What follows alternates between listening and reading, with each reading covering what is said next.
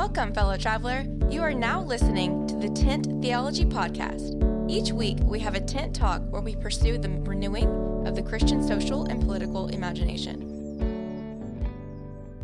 I was really glad to finally get David Benjamin Blower into the tent today. David is a musician, he's a post apocalyptic singer songwriter, he's a podcast host for the Nomad podcast, he's an author his book Sympathy for Jonah was one of the best books. No, it was the best book that I read the year that it came out. David and I were able to discuss what it is to be a political theologian and a follower of Jesus and an artist in this crazy age of ours. And we also mentioned his article in the Yoho Journal. The Yoho is a new venture filled with articles and interesting ideas from fellow travelers many of whom have appeared on this podcast or will appear in the future. I think anybody who listens to Tent Theology would be interested in this journal. An essay of mine called Black Magic and White Houses will be appearing in the future, and David's essay, Higher Anarchy, is already out. You can get your hands on the Yoho Journal by going to Unfold Media. And if you use the coupon TENT10, you will get yourselves 10% off. That's not an official plug. They haven't paid for advertising, but they have kindly made that available to listeners of Tent Theology. I do recommend that you take them up on their offer. As always, I'll put all the information in the show notes to this podcast. Right, I hope you enjoy this conversation with David Benjamin Blower. Whose face is marked with heart and grief.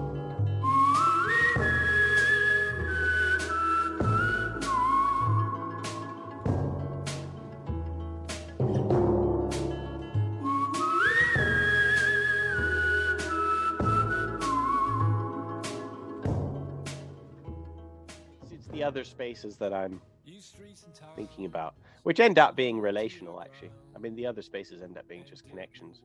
Mm. So you meet a fellow traveler, and they say, "Come to my, into my space," and you're like, "Okay, let's let's make this work."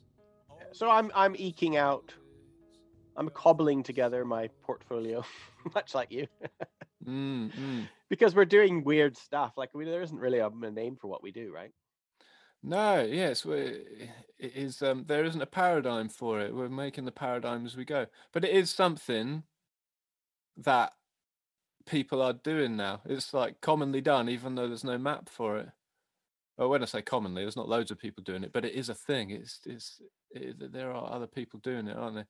And there's people doing it in the other direction. Actually, there's people who are not theologians, and they're in these other spaces who are beginning to bring in theological language and concepts and and so on into what they're doing. So you know, I think well, that's everyone... partly one of the the book I'm working on. I'm trying to write a book which is going to be much more for the general market rather than for the. I don't want it to be just for the Christian market. I'm trying to burn the churchianity out of a lot of it, but it is about the theological developments of some ideas that dominate our spaces today, like sovereignty or domination. I just use the word dominate. Um, some of these language of power that we use, how they are originally very theological. And mm. so I'm trying to slightly justify my existence as a political theologian by talking about power. And dude, I should send you um a short thing I did.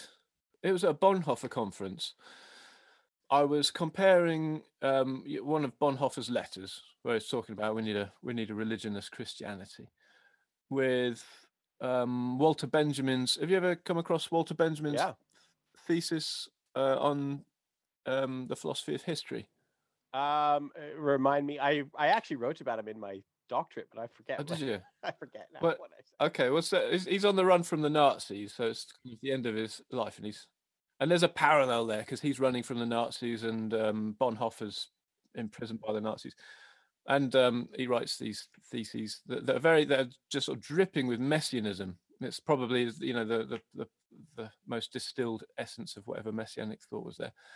The first picture he paints is of historical materialism, Marxist historical materialism, history playing out, and it's like a chessboard, and there's this robot playing playing the chessboard, and you can't beat the the robot because in Marxist thought it doesn't matter. Like history's only going to end, you know, in equilibrium because that's the way it goes.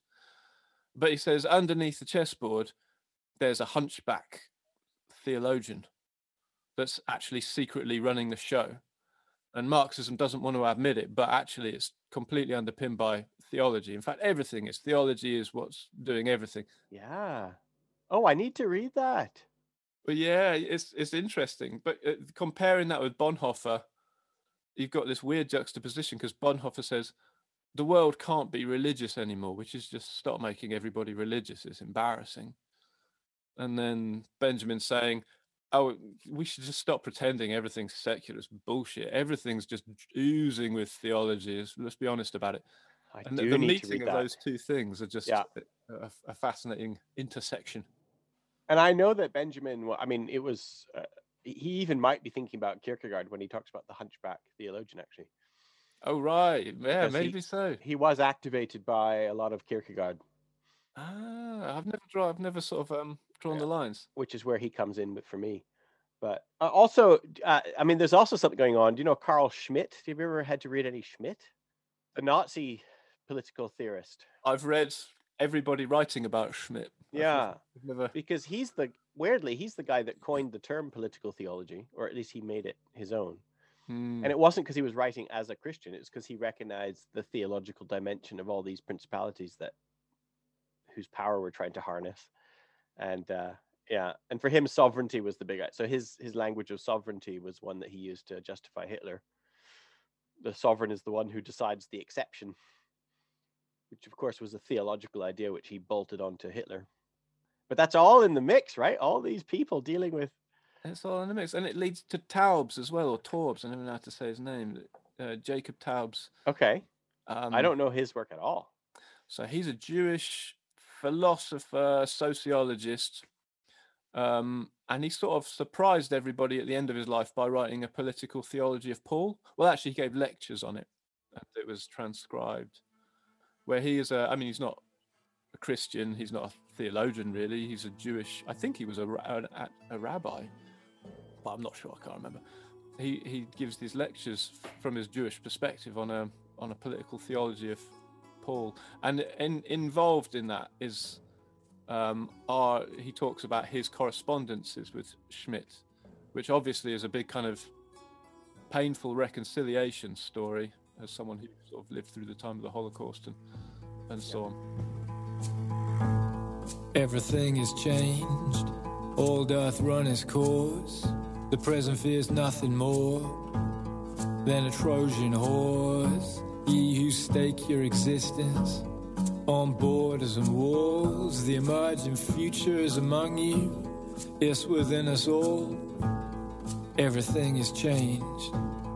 Be still and listen.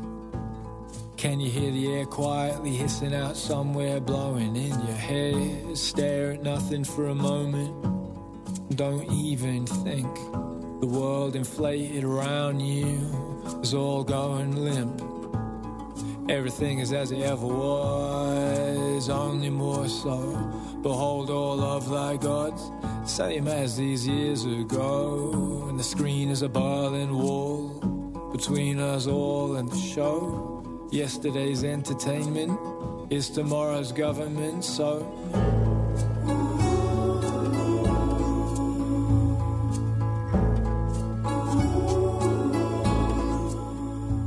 I mean, you you had to re- you have to record a number of intros. How do you do the intros for Nomad? Do you do it in the spot in front of the person, or do you add them in? You add them in kind of at the beginning, don't you? Oh yeah, but sort of those those will happen like uh, after the actual uh, interview thing. So if you Um, were to and- if if you were to introduce a David Benjamin Blower to the podcast, how would what would you say? Oh my gosh, Oh, how would I in, if if I was not David? Yeah, if you how would you introduce yourself? I suppose we'd have some banter. oh gosh, I, I've um, I, no, I can't. I can't do it. I can't introduce myself. That's um, A writer, a traveling troubadour. uh, yeah, All these- a musician, a writer, a poet, a, Yeah. a theological thinker. Do you ever use very pretentious names for yourself, like a disruptor? And how? Oh, um, yeah, I did once um, years ago, and Right. it ended up on a website, and I sort of felt very embarrassed and ashamed about it afterwards. And I, Yeah. I think I sent them an alternative alternative one. It was agitator or something. like that. Yeah, exactly. So people come up with Oh. these, yeah, with these labels to try and uh, make it clear what they're doing, which of course doesn't actually do anything of the sort. It makes it even more complicated. You're a writer.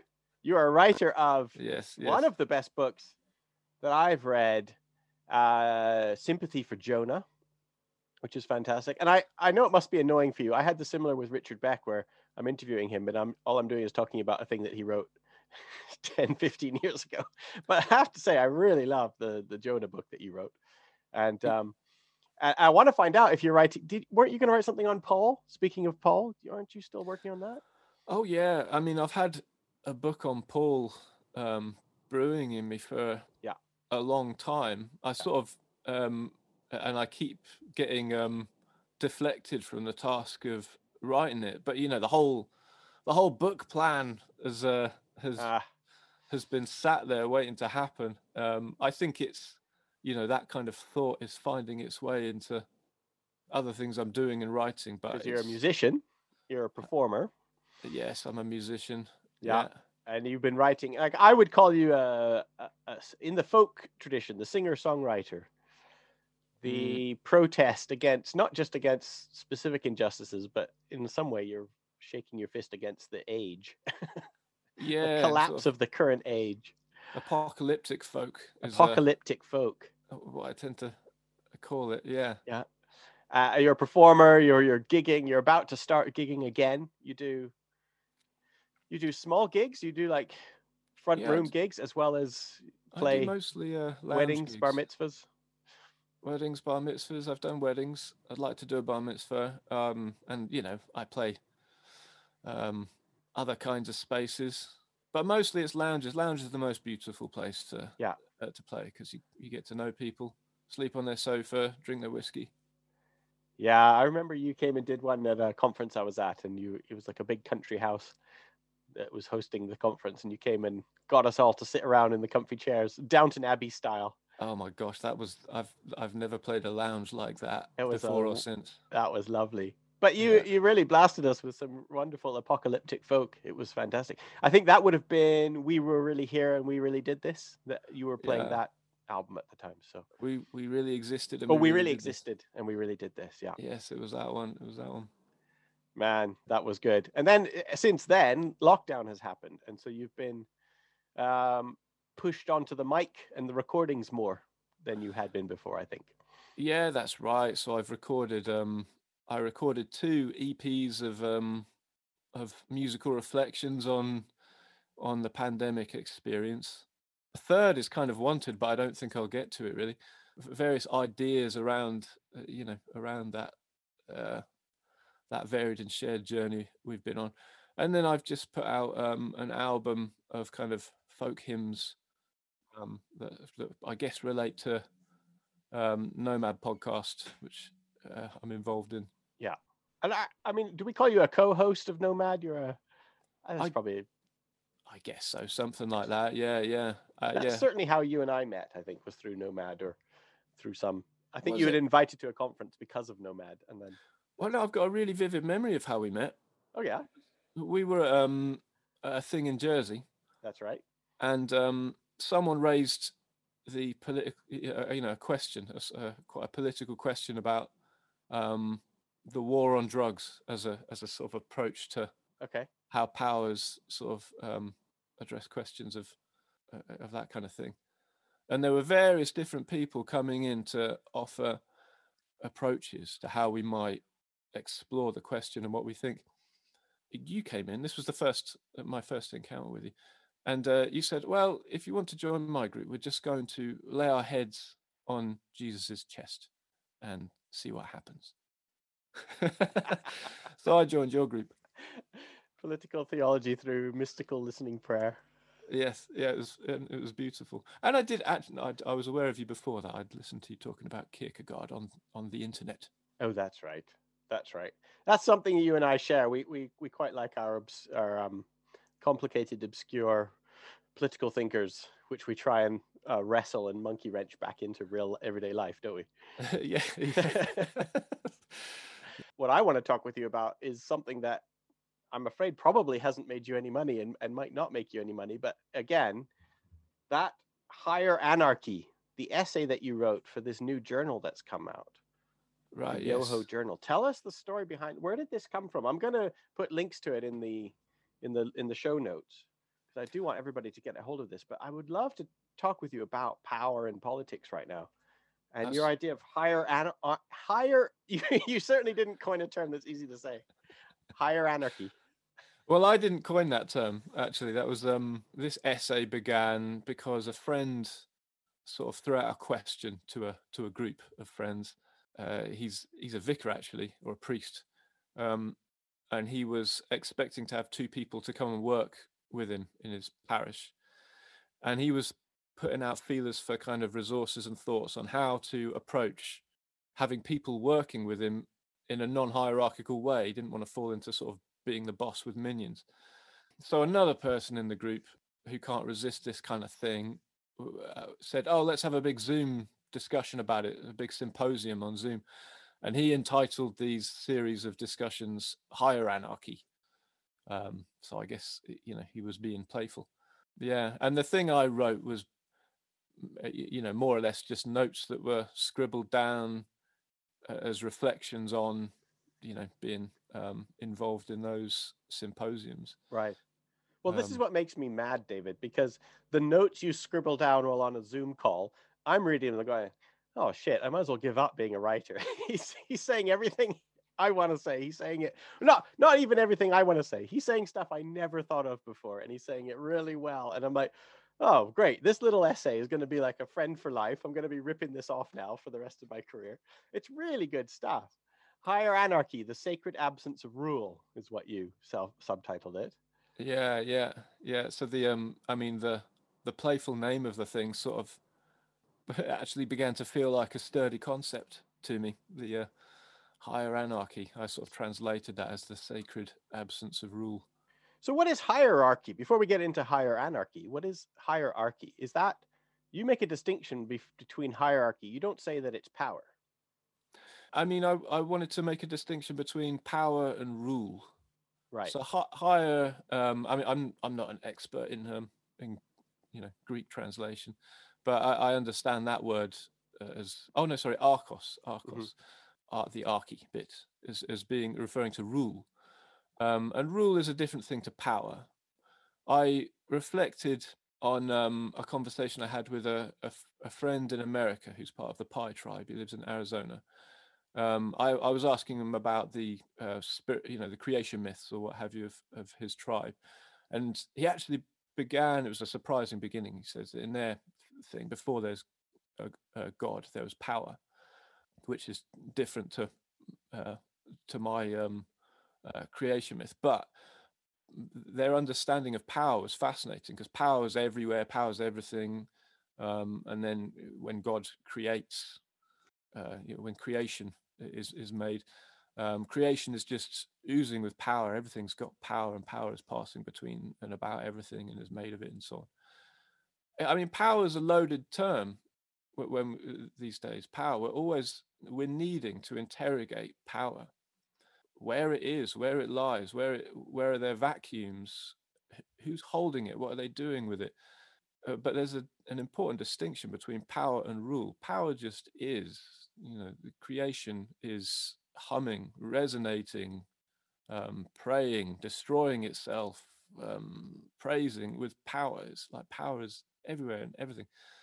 Rule is the question of holding power and what you do with it rule becomes a question of our choices around power um, and those sorts of things. So, hierarchy, I think it's important to to notice that we're talking about rule. We're talking about who holds the right of rule and what they do with it and how that rule gets passed around. I mean, partly our inability to imagine.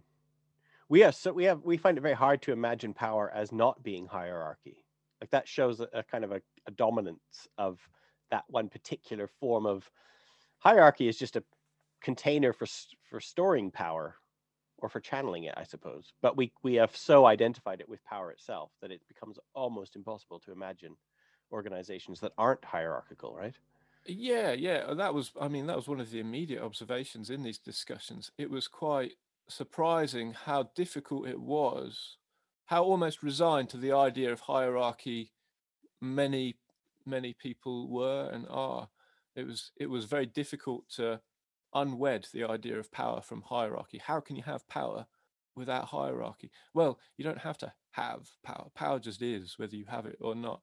Hierarchies, um, the, the process of of expanding our vision of how you could do things differently. That's quite long. What is? I mean, this is a dumb. I mean, this is one of those dumb questions, which is also the question of a of a lifetime. Like, what when you talk about power, what- are you thinking it is? Do you have a, a, a Hmm. line or a definition? No, I don't really. I mean, I think. I mean, I almost want to be scientific and talk about there's biological power. There's um, and then there's the power of of physics. You know, the universe is is humming with um, power that's um, all you know getting passed around. I mean, it's it's an isness of creation for me, something that's going on. I use those um, Greek terms that the philosopher Agamben uses um, as a matter of distinction a lot. Zoe and bios. These are two Greek words actually for life, not power. But f- for me, there's perhaps overlapping concepts. Uh, but Zoe is sort of the bare life of uh, of creatures. You know, a plant has Zoe. Uh, a horse has Zoe. The human being as a as a as a creature has Zoe. Bios is a word describing the political life or the social, uh, you know, constructs of human beings or economic life. That that's the um, the social narratives of power that we in which we embed ourselves, um, um, uh, that kind of thing. So they're both forms of life, um, but they're you know addressing different questions of it. And I think maybe power for me, I'm I'm sort of addressing it within those within those sorts of parameters. Is bios then the way we would talk about the life of a principality, like the life of an organization that has roots deeper than one lifetime and bigger than one person?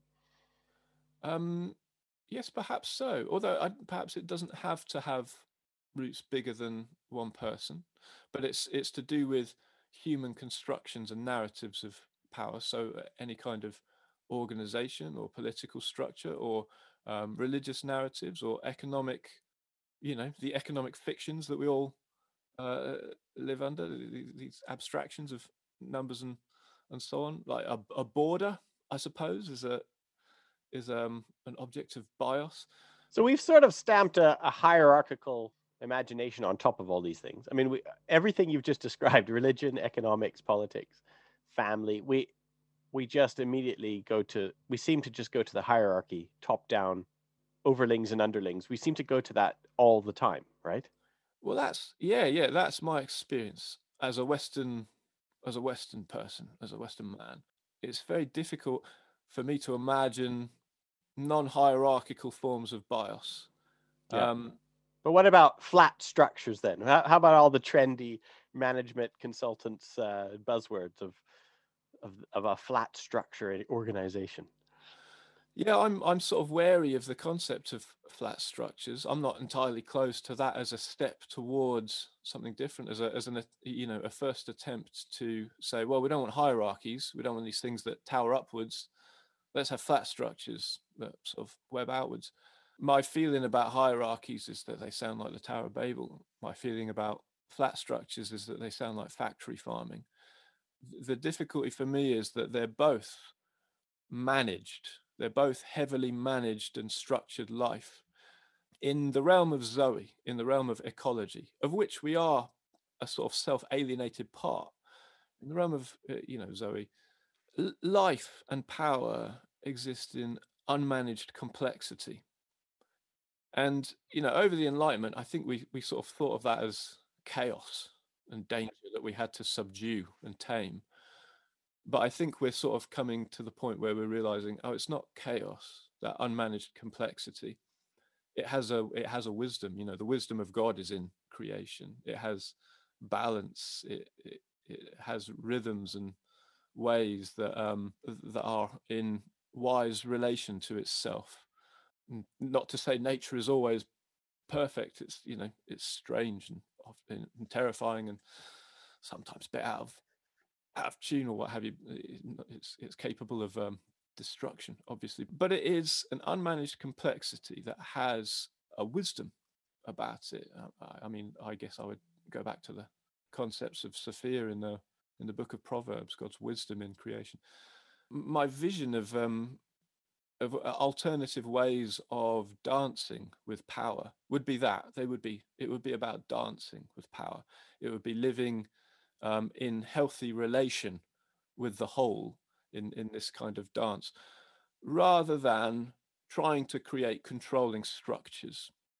A flat structure might be better than a hierarchical one, but ultimately, I think the Western Enlightenment imagination is crumbling because it's having to it's realizing it it can't create structures that, that are wiser and better than the unmanaged complexity of creation itself. What happens to us? What happens to the human psyche or to the human culture when we manage? What what is it about management that leads to this crumbling Hmm, good question. I mean, to, to look at hierarchies, it seems that our propensity to hubris um, takes over, and gradually, when we manage things, um, those who can accumulate more, and they use the power to manage in order to bound that more that they've gathered.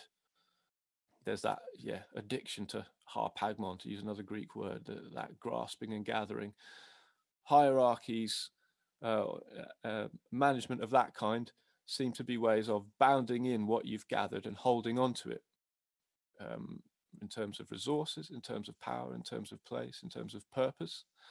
Um, so that tends to happen. But even if that doesn't happen, the more rigidly we manage things, um, the more closed we become to the f- flux of of Zoe, of creation. And I suppose there's something for me in faith, in God's um, wisdom in creation. Perhaps if we're open and in open relationship and dialogue with it, we're introduced to new things that are quite confusticating because we have to maybe change our posture a bit. And new things that wouldn't have emerged if we had micromanaged them or if we had poked our finger into them. Yeah, right? If we'd managed it, you know, if we're managing things, we tend to just battle those things off and become embattled, um, don't we? I mean, ultimately, I think what we lose is good relationship. Um, I think the the thrust of what I was reaching for in that essay was that law is fills in the gap of withered relationship, and the more law you have, the more your relationship withers because the law manages boundaries for you. You're no longer in a dance with things. Um, all those questions are managed by laws and boundaries. And law is what you need when you can't trust people anymore. You can't trust the people around you, so you need rule of law. Exactly. Yeah. Yeah. And there's the the kind of Hobbes idea. We yeah. we want the the sovereign who imposes law because that sort of iron fist is what keeps us safe from all destroying each other because we're all dreadful and really we just want to which is a, another example that that which I, i've been thinking about it in terms of simplicity. I mean you mentioned complexity. So i've been thinking in terms of a lot of the evils of our current age have to do with people seeking simple answers to complex reality right? Mm. and so you take your sledgehammer simplicity and you just bash whatever the human is in front of you or the human organization or the human problem like abortion or illegal immigration or resource distribution and you simplify it to one and only one answer and then you you end up breaking reality because reality isn't simple. It's not simple. But that's a form of control. It's like we give our power we we give our allegiance to somebody who offers us the simple solution to a complex problem but because they are trying to manage complexity they then break it and so we have that's that's to me that's partly what's going on there that kind of um, worship of the hobbesian bully who's going to solve all our problems actually is very much like the bull in the china shop kind of idea, right? I guess in a way, all problems become binary um, from that place of um, of management and law. In that something outside is knocking at the door. Do we want it or do we not? You know, um, can we have it or can we not? Does it help us or does it not? You know, or, or it's it's a a boundary or a border is a binary thing, isn't it? There's an inside and an outside, and things either want to be in or they want to be out. And do we want it in or do we want it out? I mean, you, you only accept the things that already fit with your simple ideology or your simple solutions that you've already Mm. decided ahead of time, thereby missing anything new and surprising that might actually come in to your life, I suppose. That's right. You become close to new information. And in a way, there's a broken relationship with God in that for me, in that any time that we're close to all new information, we're excluding um, most of God. I guess, uh, I mean, you know, unless we really think that we know more, you know, more about God than we don't know. Well, is, this um, is where idolatry comes in. That that language it gets a hoary old language of idolatry, which you can kind of roll your eyes at. But what is idolatry except calling something God that is not God? So, what is idolatry except when you say, "I can manage the world. I have the solutions. Uh, these structures are how we're going to do it." You have now set yourself up in that Tower of Babel like way of to be gods, right? So, is an idolatry in the in the uh, the simplicity, the kind of claims to being simple and controlling reality and solving problems is itself a, a claim to be God. Yeah, yeah. I'm I'm fascinated by the um um, the narrative of the golden calf in um in the book of Exodus. Um, it it's u- unique as far as I can tell in that it's um it's the one kind of constructed idol where they say, "Oh, this is Yahweh who brought us out of Egypt." So that this this thing doesn't have an you know isn't associated with some other deity. It's associated with Yahweh who brought us out of Egypt Right. but of course it's you know it's not it's everybody's um everybody's leftover metal but th- i mean therein it, why is it idolatry it's because they've they and we we've Yeah. ossified We've put a boundary on something. yeah we've we've um we don't like that god could move change uh, or or you know or seem to change or to you know introduce new things or we don't know what god's going to do next. We want god to be in a form where god stays where god we were at, where we left god you know? Um so so there it is. It's it's there it's not moving.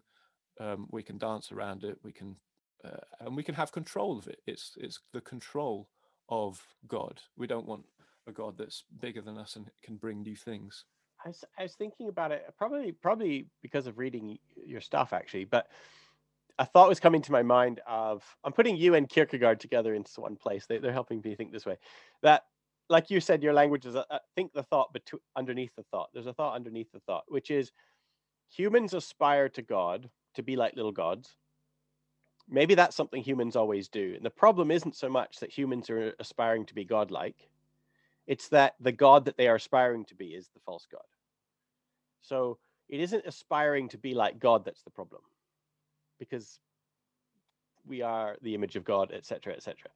It's that you are aspiring to be an objective, micromanaging, all powerful, uh, controlling being, when you should be aspiring to be a wild, a free, a servant of all, long suffering, always merciful, making it rain on the just and the unjust alike, right? Like we're aspiring to be an image of God that it that doesn't that is actually an idol.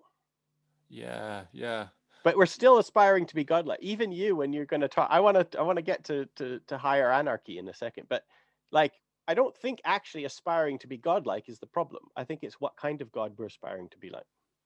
Yeah, I mean, oh god, who who was I can't remember this sort of a famous old um, devotional thinker. Mhm. What did you write? The, the the pursuit of holiness. I can't remember, but he says um, we, we end up becoming like what we worship. I mean, I think many many people have seen this. And you always will. Yeah, yeah, that's Yeah. it. We, we we are, you know, we will reflect the image that we gaze upon.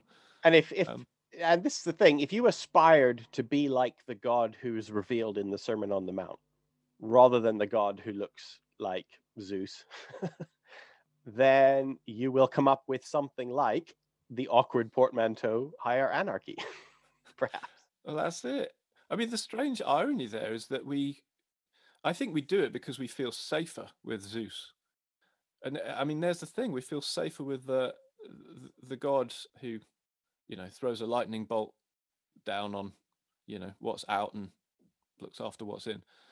We feel safer with that, uh, I guess, because it means that um, we then have freedom and agency to be to live defensively and we we want that. We we want to be able to defend ourselves in a in a world where there are possibilities beyond our individual power. yeah we project our worst impulses into the divine Yeah, yeah, and Yeah.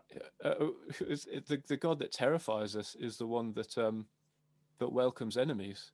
right Because I Yeah. don't want to have to welcome enemies. Yeah. the, yeah the god that we really don't like is the god that says hey when you find a wheat field that has weeds and wheat in it together don't try and micromanage it don't try and solve the problem just let it grow Right? Yeah. we don't like that god because we really want to take those weeds out No, we want to get it sorted. I'm doing the hand gesture that people do. You know, the the the like karate you're chop down on the open palm. or uh, sorting cocaine on a mirror Uh, yes, yeah, that. we really want to get the pure stuff we, we we just love we're addicted to being pure and purity and weeding out the problems there you go Yeah. drug analogy with David Benjamin Blower. Blower, there we go. We got there, everyone. Well done, everyone. but tell me about the opposite then. If we're not going to be hierarchical, what? Ca- how can we start to reimagine the isness of power? Um, there are various kind of images I go to um, to explore this. I mean, like many people these days, I'm I sort of have adopted that Lakota prayer. All all our relations, just those three words, which resonate for me with those just the, the New Testament language of panta, all things, all things, all things. You know, those are words that just bounced off of me as a as a young Christian, sort of embedded in a very platonic, immaterial kind of um, faith. Loving relation to all things is um is the, the the roots of it. To sort of put it in the context of New Testament theological thought.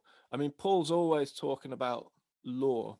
You know, Christian anti-Semitism emerged very quickly in the Christian story um, partly because there, as E.P. Sanders says, there's this inevitability that the um, the new religion has to commit its act of parricide on the uh, on its forebear. You have to show why you're you're the new religion now, and the old one's not very good.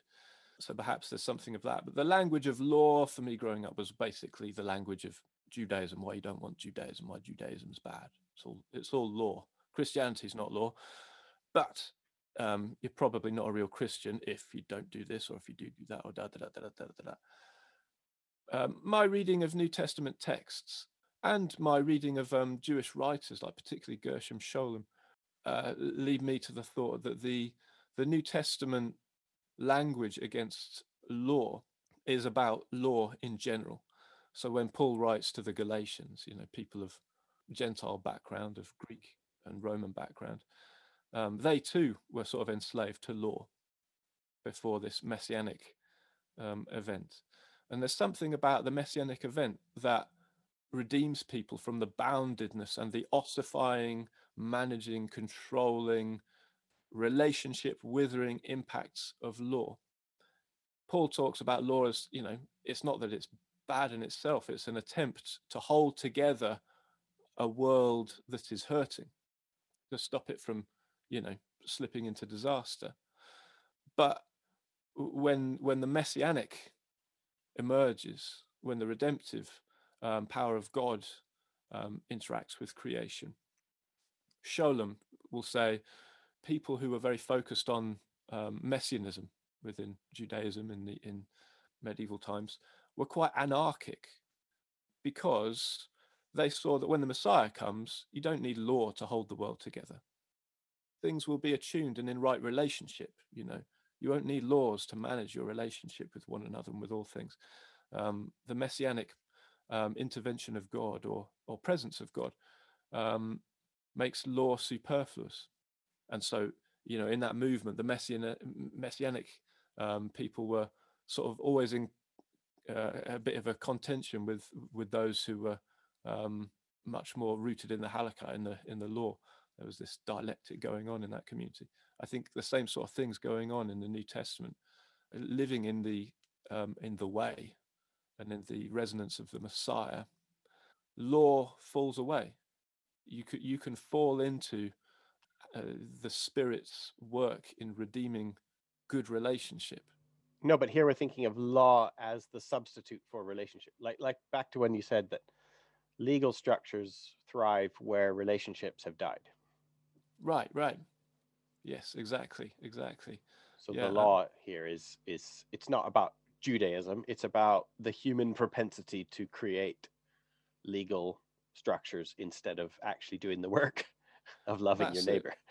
Yeah, yeah, as much to do with Rome or with um, um, whatever laws were associated with their previous um, worldviews and, and and so on.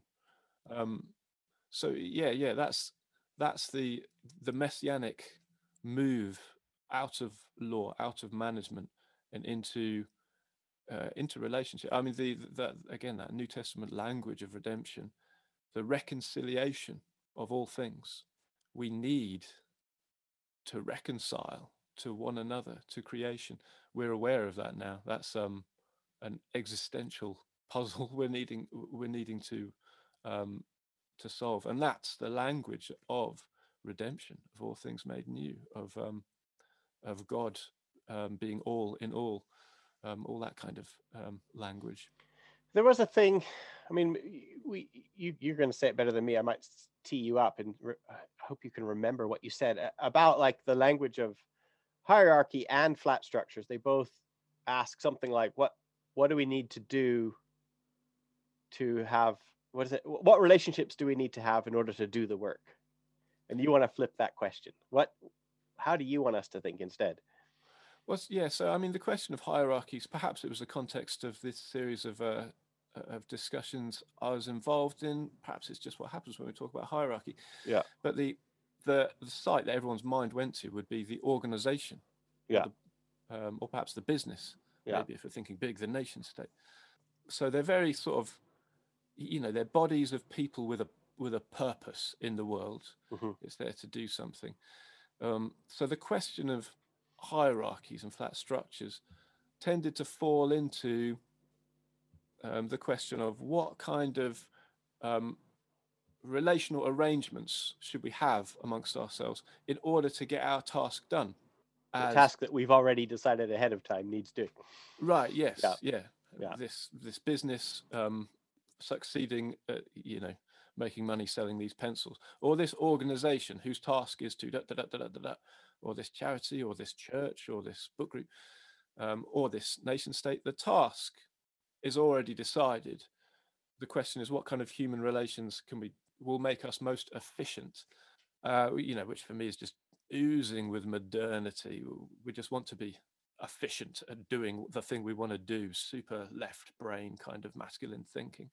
So I wanted to flip the question and say, not what kind of human relations do we need to get the thing done, but what what do we need to do to engender the best possible relationships uh, with each other, but also beyond each other, with others and with with all with all things. Um, and when we do that, the task of what we might do might then change. We might find, oh, I don't think we want to make money selling these anymore. Maybe we would be in a better relationship with all things if we were selling these. Um, and maybe we don't want to uh, do it in this way. We want to do it now. Your what you're doing might change. Uh, and I began to think that part of the function of hierarchies is to actually stave off, to battle off the imperative to change what you're doing. Um, certainly, that was always my run-in with hierarchies. I did, I did, I wasn't sort of generically anarchic and just hated all power, but I would always run in with power uh, with hierarchies because I would be questioning what this organization is doing. You know, because the why- person who's allowed to question the organization that's actually the that's that's the power that's being protected or locked away isn't it who gets to question Yeah, like so that question is you're not you're not allowed to ask that question low down. That's what Yeah. I kept on discovering. Yeah. Um, as Yeah. I found myself pushed into one corner of an office after another. because if you're at the bottom of a of a hierarchy structure and you you're new into the system you're not allowed to ask why is this system here what are we doing is this the right is this the right system That's right right. yeah and then And if in- you've worked your way all the way up to the top you weirdly become powerless because you you can't ask those questions anymore because you've probably been so formed and shaped by the system itself that to even get to that position you, you have now lost all those questions in the first place right And there's where the the sort of language of powers and principalities, a sort of Walter Wink type language, becomes very profound. yeah Because, like you say, yeah, the person at the top actually. Now, the the further you go up, the more power you have to ask questions. Mhm. But the hierarchy seems to select you Mhm. um, to come up to the top because you're the person who doesn't ask those questions. Yeah. You're the person who who sees it won't as their threaten the task. structure Yeah, yeah. You, you're the person who sees it Yeah. as their task Yeah. to um to preserve the structure as it is. because the principality doesn't look at young David Blower still, you know, wet behind the ears, going, "That young chap wearing the trainee name badge who's asking all these questions. Let's promote him to the top of the hierarchy." That doesn't happen, does it? Well, yeah. Because the principality looks after itself. It pres- it prolongs its own existence through history at the expense of yours. Yeah. I mean, my, my personal experience is there's this um, awkward dance because um, uh, the power wants innovation because it wants to get ahead. Yeah. Um, and so there's this ah, you're an innovative chap. Yeah. We'd like we'd like to listen to your ideas. So there's this initial um, drawing in, and then there's very very soon afterwards there's this throwing back out like no no no no. Well, it doesn't want innovation; it wants efficiency. Because what it Mm. what it really wants is you to come up with solutions to make it do its pre-assigned task better. Yeah, yeah, well, yes, it, it wants only the innovations that make it more efficient in what Yeah. it already has decided it wants to do. Yeah, and so then that those people get pulled up into the positions. But weirdly, they become less powerful, right? As well, because even if you do ever once in a while meet somebody at the top of one of these pyramids or at the center of one of these flat structures, they will tell you, "I actually can't. I'd like to do something, but I can't. Mm. I have no ability to change the system." Yeah, it reminds me of um, oh, it's a quote from, is it Grapes of Wrath or East of Eden, uh, Steinbeck book. It it turns out that nobody likes what the bank does. Nobody who works there, but the bank does it anyway. I know, I know. I I I love that quote. Yeah. Every Yeah. single person involved in the whole system hates it. yeah, yeah. And yet it happens anyway, again and again and again. Yeah. That's it. And people in business, uh, you know, have told me the same thing that, um, you know, even in high up positions, they've tried to change things because they just loathe what's being done, but they can't.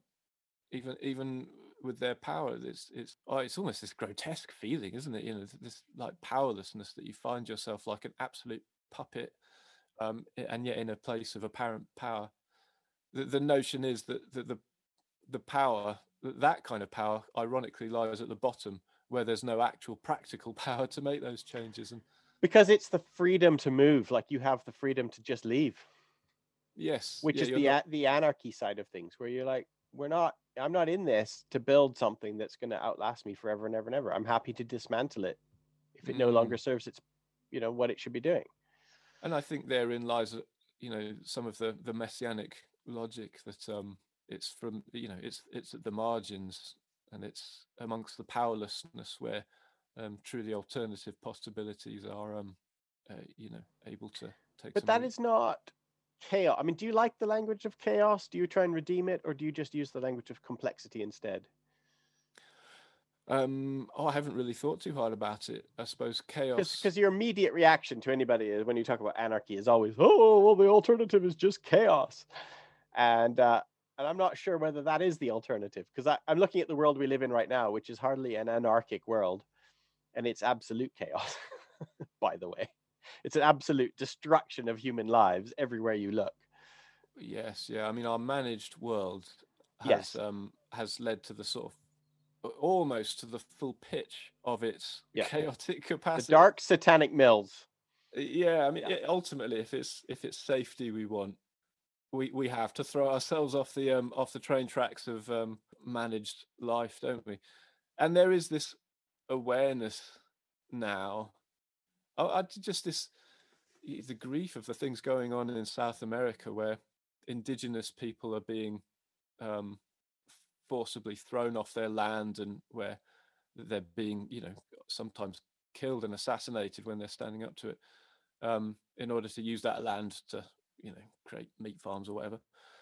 I mean, part of the tragedy of that is that, oh, there are, you know, there are people in the world who live in in wise relationship with the unmanaged complexity of creation. I'm not saying it's perfect, you know, nothing here is perfect yet, but but it's possible and to it's be better than beautiful. worse. It might not be perfect, but it's better or worse. it is Well, possible to be better. it's an image of something that lies completely out of the um the western intellectual um Yeah. history and imagination Yeah. that we desperately desperately need to to learn from we, we desperately need to kind of sit at those feet don't we Yeah. which will require us to actually unclench ourselves from some of our structures that we built and these institutions that we've identified so tightly with. right yes yeah To imagine that, no, maybe we could survive even if we're not identified tightly with this one particular group or institution. Yeah. Yes, yeah, yeah. Which involves crossing boundaries, and this is, I mean, Right. is all part of the process of um, untethering the boundedness of a hierarchical world by transgressing those boundaries, doing that very Jesus-like thing Yeah. of constantly going over the line to talk to those guys, and then Yeah. those those Yeah. people, and then to her and to him. Which doesn't happen by accident. And it's not going to naturally happen because the, the hierarchy, or even just, uh, not just hierarchy, the structures we are part of right now are designed to cosset us and keep us, protect us for, uh, so that we're only talking to people who look like us and sound like us as much as possible, right? Mm, So- that's right. to actually have those conversations requires actual work because you are naturally not gonna that's not gonna happen because your whole world is designed to protect you from those very things Well, that's it. I think it involves placing our bodies somewhere that they Yeah. don't normally Yeah. reside. Well from one white guy to another one white beardy guy who likes reading theology to another maybe i should end this conversation and go and talk to somebody who doesn't look like me and sound like me and Hmm. maybe you should too how about that for a good ending to this conversation That's a good a good ending to the conversation. Go forth just- david and find somebody who doesn't look like a white beardy theologian I do I do just like you though, so I I'd appreciate if we can still talk. I know there's got to be room for for affection and friendship as well. So, David, uh, thank you so much for coming on the show. Uh, let's quickly do the thing where you point people to a place that they could go to find out more about you and and your words and your songs. Where should Oh. they go? Um, you can uh, go to davidbenjaminblower.com, which will point you to uh, the various the various things that are going on. Very good. And the the journal that uh, I was talking about that, that prompted me to get on the mic with you anyway is the called Yoho Journals, which is uh, I will put some some um, information about how to access that. It's a it's a brilliant little initiative started by some friends of ours to start to open up spaces for outsider thinking in some of these worlds that we're swimming in right now. So I don't know when this podcast will emerge. At the moment, the journal's not actually available to buy. You can Okay. only get it by becoming a patron, which um, yes, that's. yeah. like um uh, uh, probably a high bar if you I'm glad you clarified that. I was going to put the Patreon uh, um, information in the thing. You're right. Yeah, it's right now. You can only become a patron of the Yoho Journals, yeah which but I encourage everyone to be. if that's a high bar i think it is going to be um, made available to buy um i'm told that that's in the works so Okay. well Very we'll good. I thank you for filling that in. Well, thank you, David. I hope that this won't be the uh, last conversation that we have, and I hope we can have some collaborations in the future. No doubt that would be a pleasure it's lovely speaking to you Ah, thanks, David. Go well. all right peace bye bye Bye. To further support the show, please subscribe wherever you listen to podcasts. Follow us on social media and learn more about Tent Theology. at www.tenttheology.com. Thank you for joining us, and God bless everyone. Put your hands in the soil, feel the groan and feel the joy. All sit with the hurt, stare into the dirt, occupy the bandstands, gather lost citizens, climb down your pyramids, relinquish your privilege, welcome strangers to your table. As though they were angels, make space for the spent, feel the lament, break your vows to the powers, plant trees and grow flowers, share the resources, free all the horses.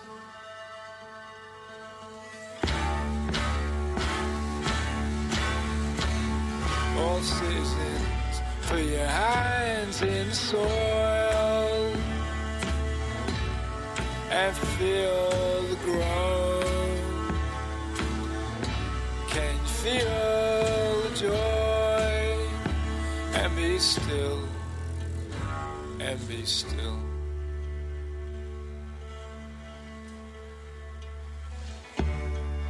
Down by the riverside, who's not afraid to die? Emerged from the waves, broke loose from the powers of the age live now citizens of what's left of the age to come. Behold the Messiah dying for the lands we're crucifying. Break bread and take drink, all feel and think. Shed tears every day for everything we throw away. Mourn for your families, mourn for your enemies. Sing to the stars, console our grieving hearts.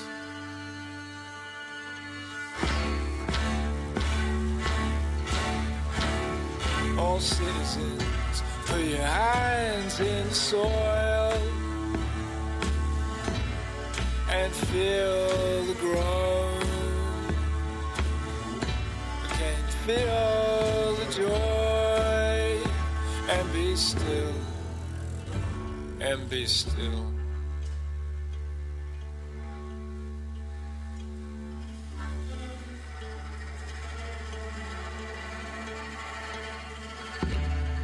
Clap your hands to your mouth. Let your pride go south. Put your hand on your head.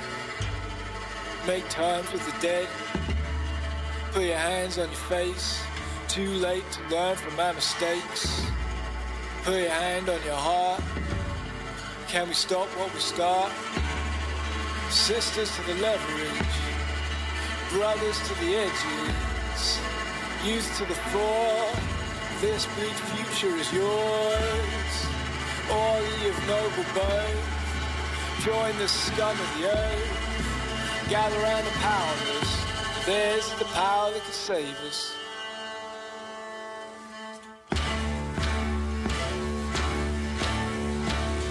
all citizens, put your hands in the soil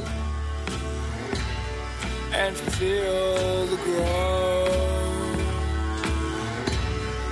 Feel the joy and be still and be still and be still and be still and be still and be still.